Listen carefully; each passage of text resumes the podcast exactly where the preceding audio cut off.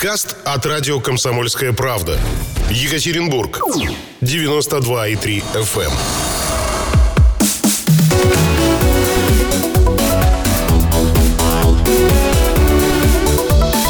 Тема дня.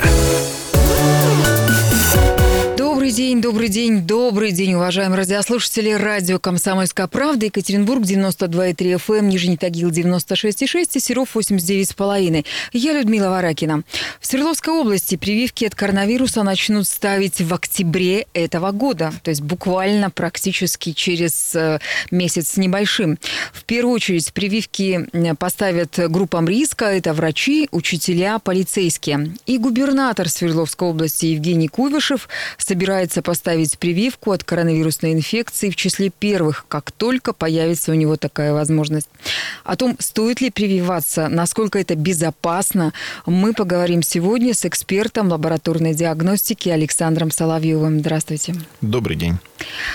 Вообще Россия – это же первая страна, в которой официально была зарегистрирована вакцина от коронавируса. И разработана эта вакцина Национальным исследовательским центром э, Гамалеи. Вот этот препарат «Спутник-5» э, создан в рекордно короткие сроки и даже испытан на одной из дочерей президента. Ну и в то же время ученые в Китае, в США, в Европе разрабатывают какие-то свои вакцины от коронавируса.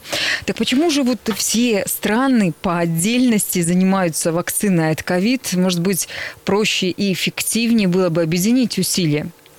Ну, на самом деле, сама по себе ситуация, она просто из ряда вон выходящая. То есть пандемия охватила 200 стран с очень быстрым распространением. И понятно, что э, с самого начала были огромные усилия брошены на разработку вакцины как средство эффективной защиты против и управления э, респираторными инфекциями. Э, и, соответственно, во, практически во всех странах, имеющих достаточную для этого базу научную, производственную, опыт производства вакцин, где есть крупные фармацевтические компании, начались параллельные разработки вакцины. И в этом, ну, наверное, э, тут надо сказать, что это, наверное, правильно. То есть вот параллельная работа разных научных групп, э, такая проектная, она позволяет разные варианты опробовать, собрать максимально данных, нежели там где-то в одном-двух местах сконцентрировать усилия для этого. Всего более 200 вакцин кандидатов на сегодняшний день. Из них порядка 15 вышли уже на фазу там третьей фазы клинических исследований.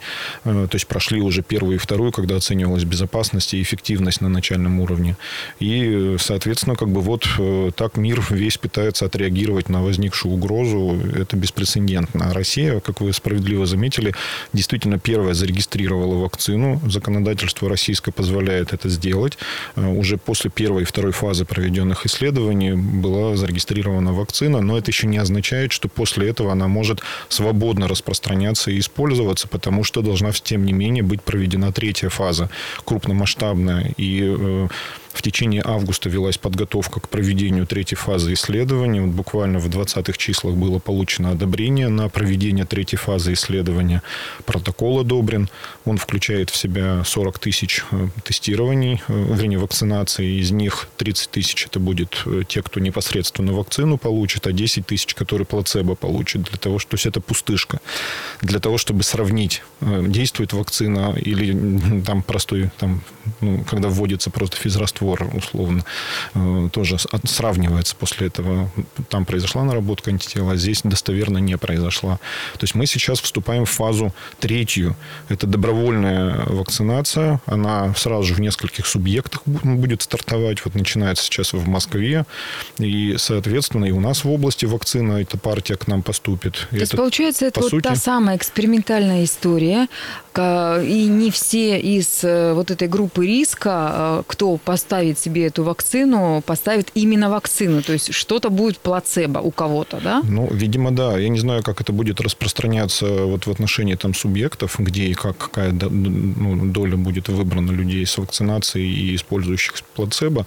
Но в целом, да, то есть э, фаза эта третья будет длиться примерно полгода. Об этом было заявлено. Это во всем мире так принято.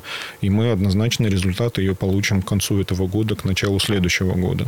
Но, тем не менее, понимая, что ситуация вот такая беспрецедентная, и, в принципе, мы оказались, ну, весь мир оказался в ситуации, когда у нас нет действенных способов лечения, и мы, начиная с первых дней эпидемии, весь мир использовал все страны, ну, все возможные варианты терапии, не, не, не основываясь при этом на доказательности, а основываясь на принципах действия препаратов и их воздействия на другие вирусные инфекции, в том числе респираторные группы.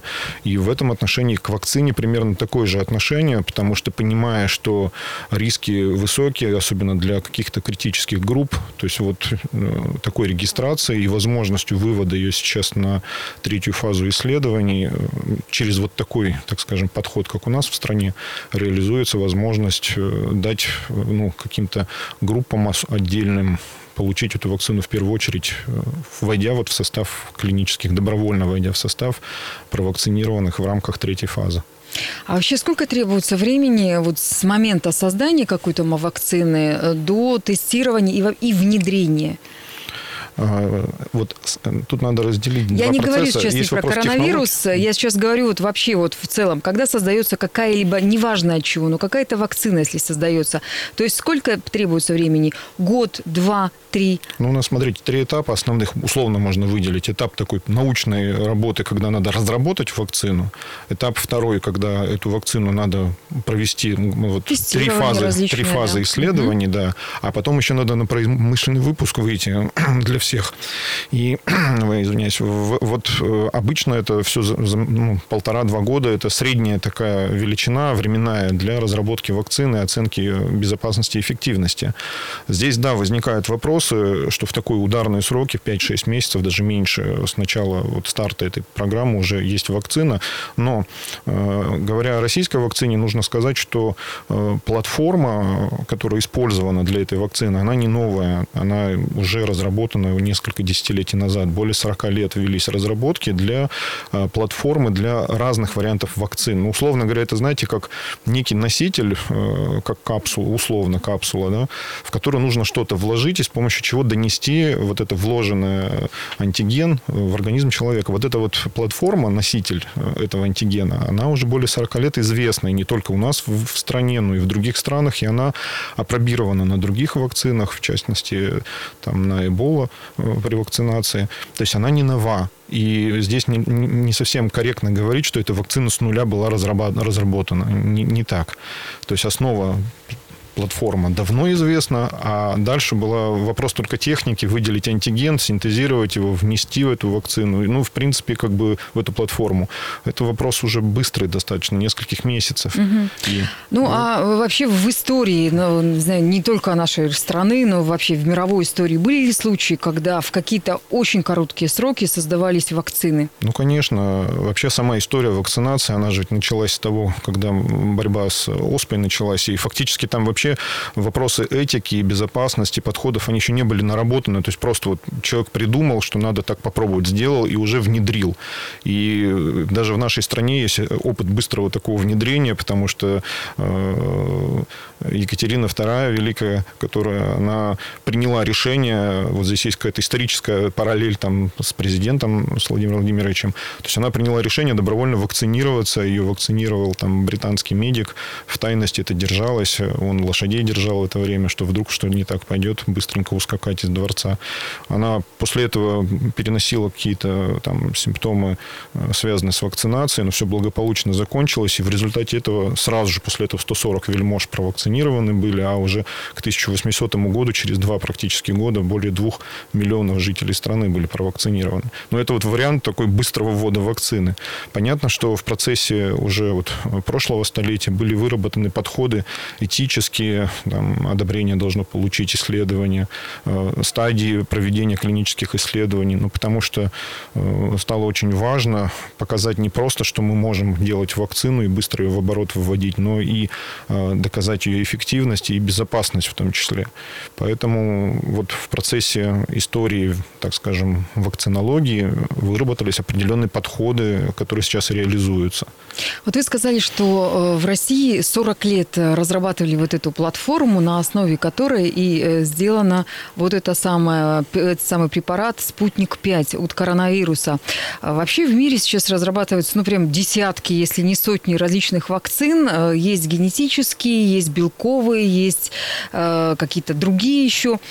Какой из этих типов наиболее перспективен, с вашей точки зрения? Ну, все, все, всех вакцин порядка там 5-6 типов. Вот, и самые первые вакцины были, они сейчас еще используются. Это либо живые ослабленные вирусные вакцины, ну, например, мы от краснухи, от кори прививаемся.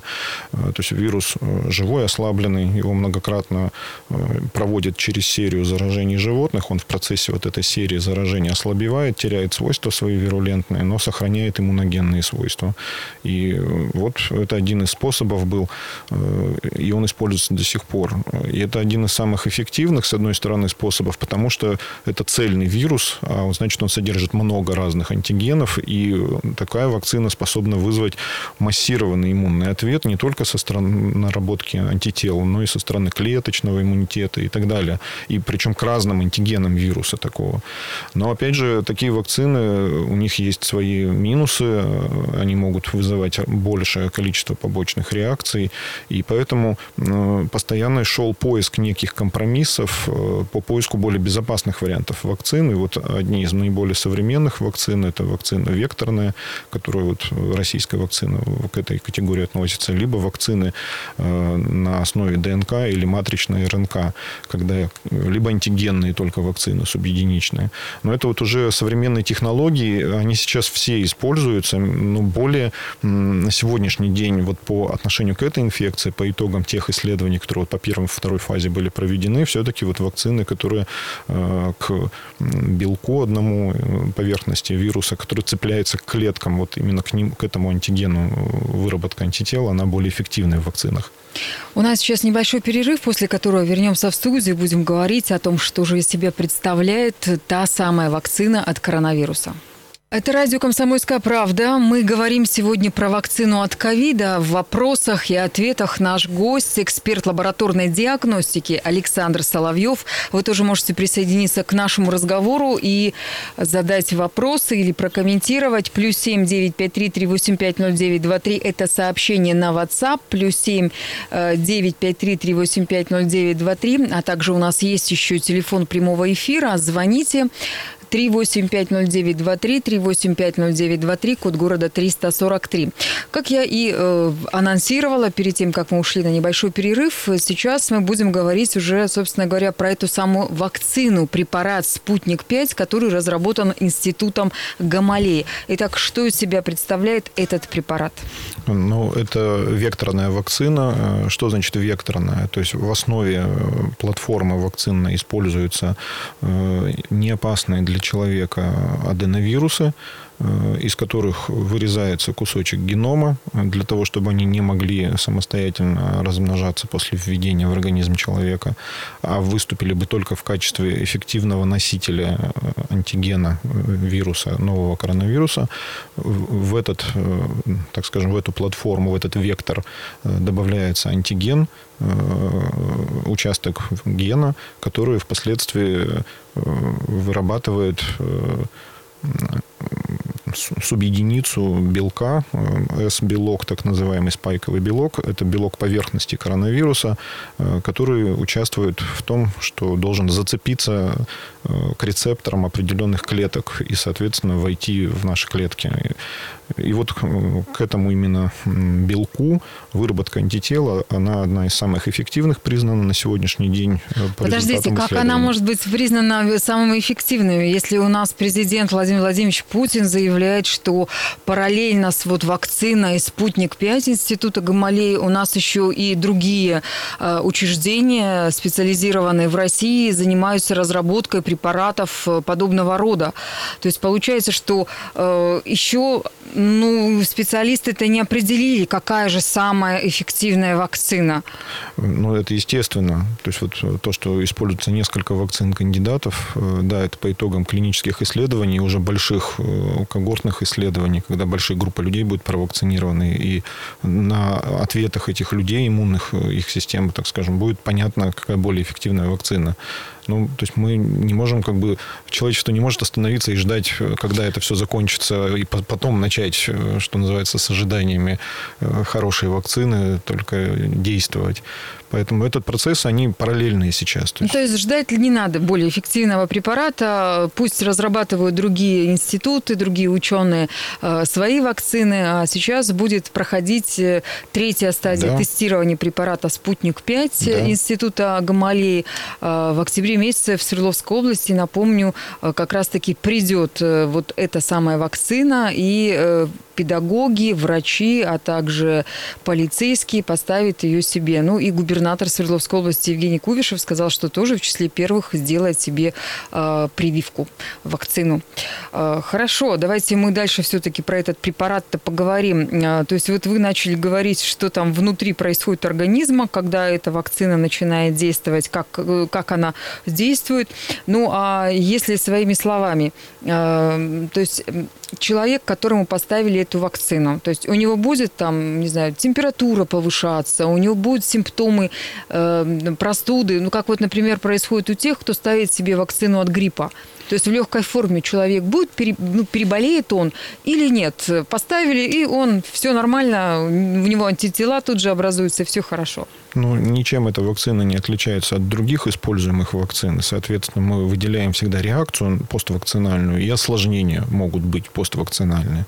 Вот на этапах первой и второй фазы клинических, ну, исследований клинических э, не было зарегистрировано осложнений при использовании этой вакцины. Реакции, естественно, были э, как бы все оценены. Их достаточно много разнообразных. Э, ну, это самые простые реакции. Там ломота в теле, повышение температуры, возможно, болезненность в месте инъекции. Ничем они не отличались э, от подобных же реакций статистических и вообще в целом по проявлениям при использовании других вакцин. То есть, в принципе, готовясь к вакцинации, к любой, ну, нужно об этом знать и понимать, что, возможно, реакция на вакцинацию может быть у какой-то доли э, там, вакцинируемых. И вот данная вакцина, она показала ровно такие же результаты. На самом деле это не удивительно, потому что ну, принцип производства вакцины он один, и здесь не, не что-то какое-то новое было, такое вот особо принципиально сделано. Ну, а если говорить про противопоказания, они же ведь наверняка существуют. Ну, кроме того, что, понятно, беременным женщинам нельзя, детям до 18 лет нельзя. Ну, а, вот смотрите, вот ограничения возрастные, либо, ну, например, вот беременных женщин отдельную когорту выделили, они возникают только по этическим принципам, это надо понимать. То есть вот вакцина сейчас э, использовалась э, и будет на третьей фазе клинической использоваться для лиц от 18 до 60 лет. Соответственно, пока не было клинических исследований достоверных э, в других группах, то не будет дано рекомендации по использованию этой вакцины, пока они не будут позже проведены. А второй вопрос, и это не только нужно с точки зрения оценки безопасности для этих контингентов, там, возрастных или отдельных групп, но важно для них еще и, там, и дозу подобрать нужно, и кратность введения вакцины. То есть еще нужно ну, большое количество дополнительных исследований провести, чтобы быть достоверно уверенными в том, что будет эффективна вакцинация, например, в детском возрасте и безопасно, в возрасте старше там, 60 лет. Э, поэтому это вопрос времени только некоторого. А случаи смертельные были э, во время тестирования? Нет, не, э, не среди животных, а исследования проводятся в первой и второй фазе на разных животных, на разных видах ни среди них, ни среди, естественно, добровольцев, которые участвовали в первых фазах, конечно же, даже осложнений не было. То есть смерть – это одно из осложнений. Поэтому не наблюдалось. Э, ну, здесь все спокойно в этом отношении. Коронавирус мутирует постоянно, все время. А, у него же ведь много разновидностей. А поскольку это происходит, то не придется ли нам ежегодно а, как-то модифицировать вот эту вакцину а, от коронавируса коронавируса по аналогии, как это делается с вакцинами от гриппа? Но мы сейчас коронавирус постоянно новый сравниваем с респираторными другими вирусами и, соответственно, да, и с, и с вакцинациями от других, ну, от гриппа.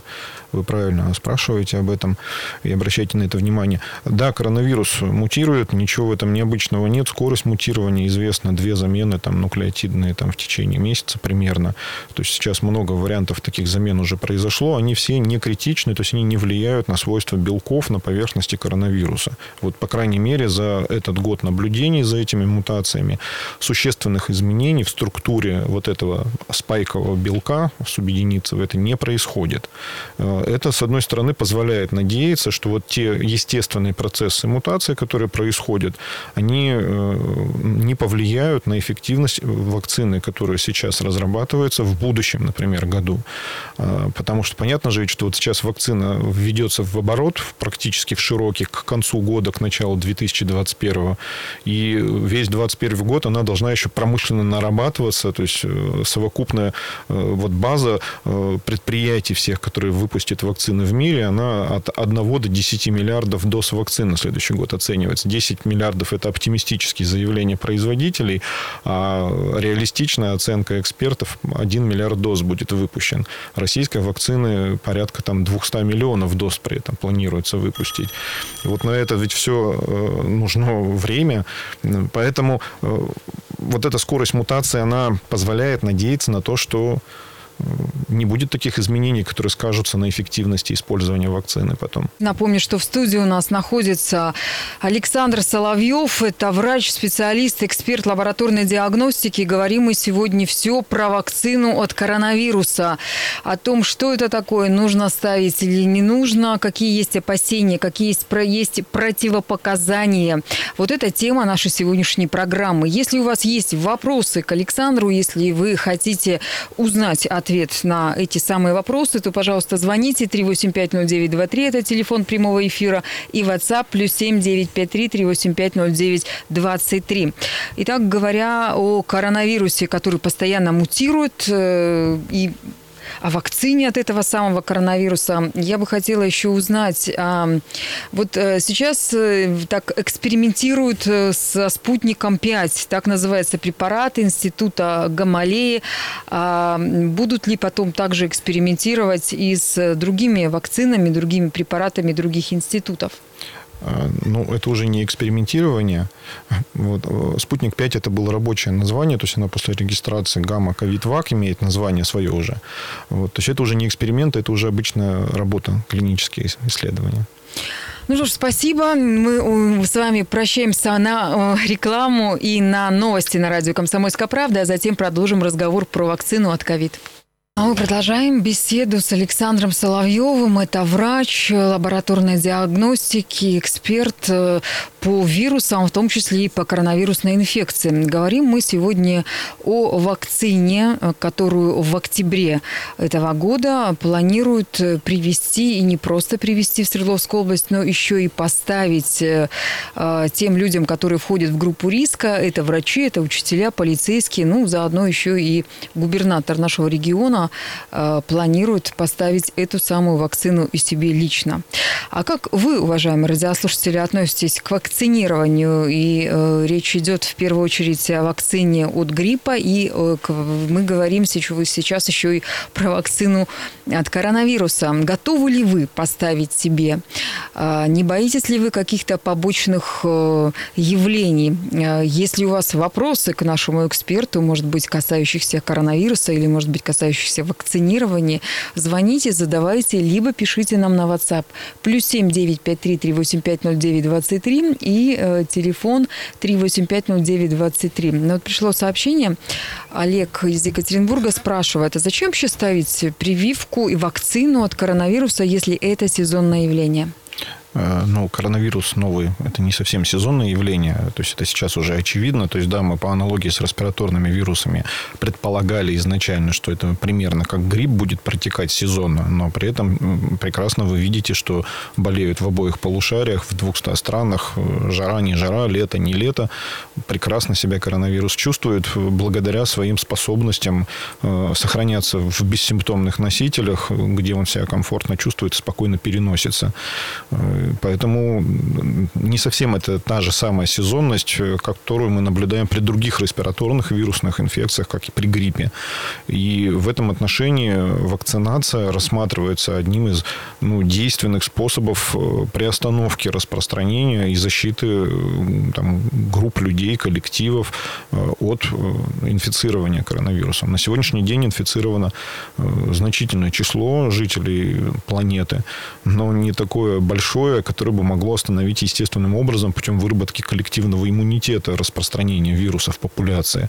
То есть э, в отдельных когортах сейчас в разных странах проводятся исследования, которые показывают, что от 5 до 15 процентов в среднем э, выработка антител произошла, а этого недостаточно для защиты полноценной.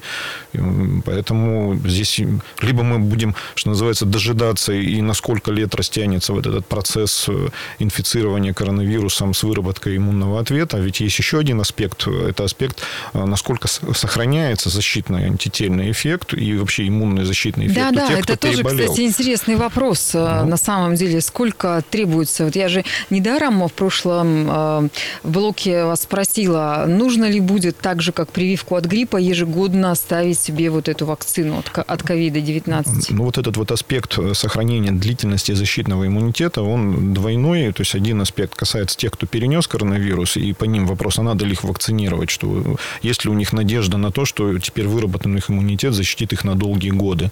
И здесь пока данные научных исследований э, говорят о том, что нужно быть скептиком в этом вопросе. Да, защита вырабатывается, как минимум сейчас по научным данным в течение четырех месяцев она устойчива, а вот после этого периода нужно наблюдать еще, и выводы появятся чуть позже.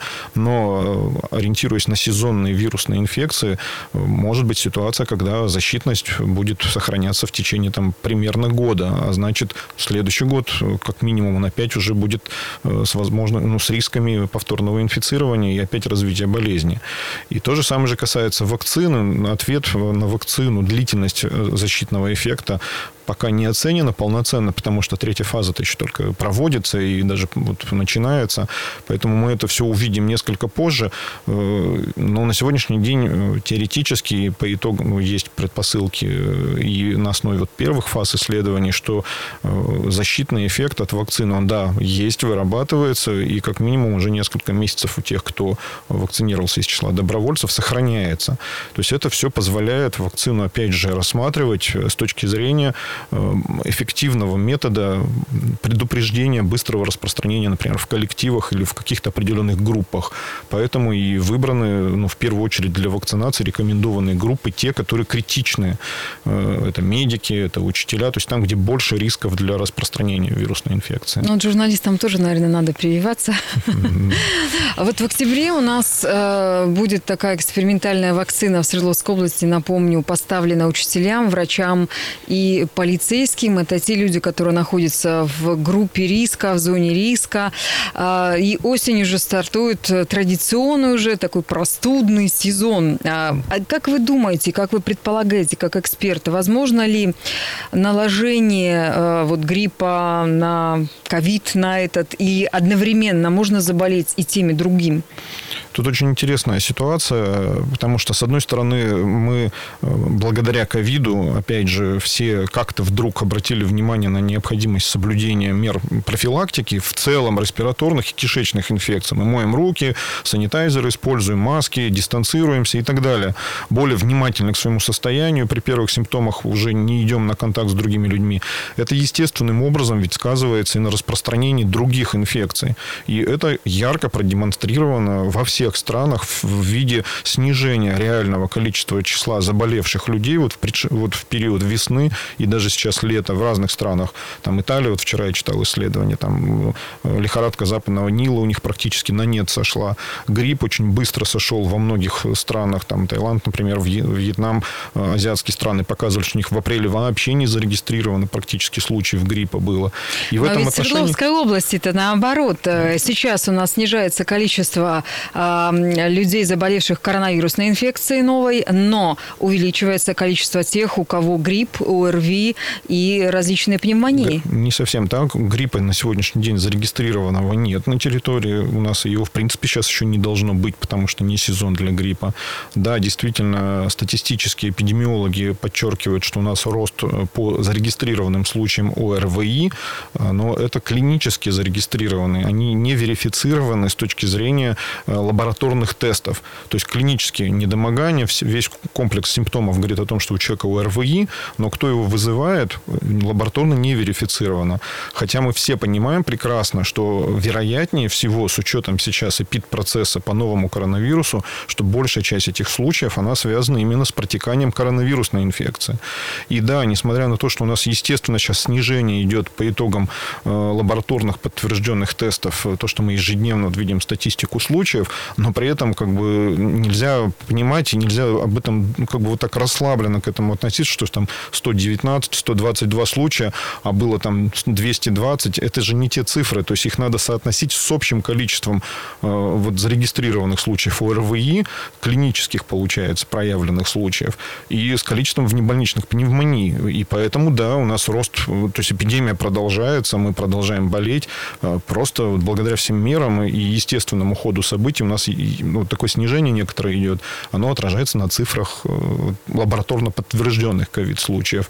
Но мы не можем ведь все контингенты охватить 100%. Ни одна страна мира не может этого себе позволить. И поэтому у нас нет стопроцентного охвата тестированием всех людей, даже с минимальными симптомами ОРВИ. Поэтому вот такая разница есть в, в особенностях статистики. И все же, вот она осень на пороге у нас буквально стоит. Э, что будет осенью? Будет ли э, опять всплеск э, новых коронавирусных вот этих вот больных? Будет ли у нас наложение простуды, гриппа с ковидом? Будет ли это еще сильнее? И вирус настолько сильно мутирует, что вот та вакцина «Спутник-5», которую сейчас будут с октября тестировать в Свердловской области, она не будет спасать и помогать. Как вы считаете? Ну, мы живем с вами в, не в закрытом пространстве. Мы открыты внешнему миру, и мы активно перемещаемся. И более того, мы имеем возможность в режиме реального времени наблюдать, что происходит в других странах. И поэтому тут совершенно очевидный ответ на ваш вопрос, что да, у нас будет подъем э, случаев э, распространения коронавируса среди людей. Это сейчас очень четко наблюдается в европейских странах. Э, ну, каждый день практически сейчас обновляются рекорды рекордные данные э, после высоких цифр апреля-мая, после затишья там июня-июля. Сегодня Франция обновила цифры, там более 5 тысяч инфицированных. Германия с высокими цифрами, уже за полторы-две тысячи инфицированных в день. Испания более 5, там уже к 7 тысячам подбирается в ежедневном режиме. Италия и так далее. Южная Корея даже, которая более строгие меры ввела. То есть, э, ну, это позволяет говорить там об условной второй волне. Ну, несомненно, это подъем заболеваемости. И нас он тоже к нам придет. Потому что все факторы распространения, они единые. Это те же туристы, возвращающиеся, перемиксованные заинтересованные на местах отдыха. Это выход, э, ожидаемый выход ну, там, в образовательный процесс и так далее. Ну и, конечно, на этот процесс каким-то образом э, наложится, естественно, сезонный подъем заболеваемости еще и обычными ОРВИ. Вот как это все будет в конечном итоге, во что это выльется для всех нас, во многом зависит от каждого из нас, как мы будем соблюдать вот эти все банальные, простые, но действенные методы профилактики, о которых постоянно мы говорим. От этого будет многое зависеть. Ну и в том числе конечно же, скажется и э, результативность проведения вакцинальной кампании от гриппа, э, с учетом особенно ожиданий нового штамма в этом году, и от коронавируса, когда вакцина будет доступна. Ну, то есть по-прежнему людям не нужно расслабляться. Ни и маски случае. мы носим в публичных местах, руки продолжаем часто-часто мыть и э, держать социальную дистанцию. Ну, если есть возможность поставить вот эту бесплатную вакцину, которая называется «Спутник-5», созданная в институте Гамалеи у нас в России, и первая в мире официально зарегистрированная вакцина от коронавируса, нужно ее делать. Да, однозначно. Спасибо большое. Это радио «Комсомольская правда». Мы говорили сегодня про вакцину от ковида. Надеюсь, ответили на все вопросы. Э, и э, говорили там мы сегодня с человеком, который является экспертом по коронавирусу. Это врач лабораторной диагностики Александр Соловьев. Спасибо вам. Всего самого доброго.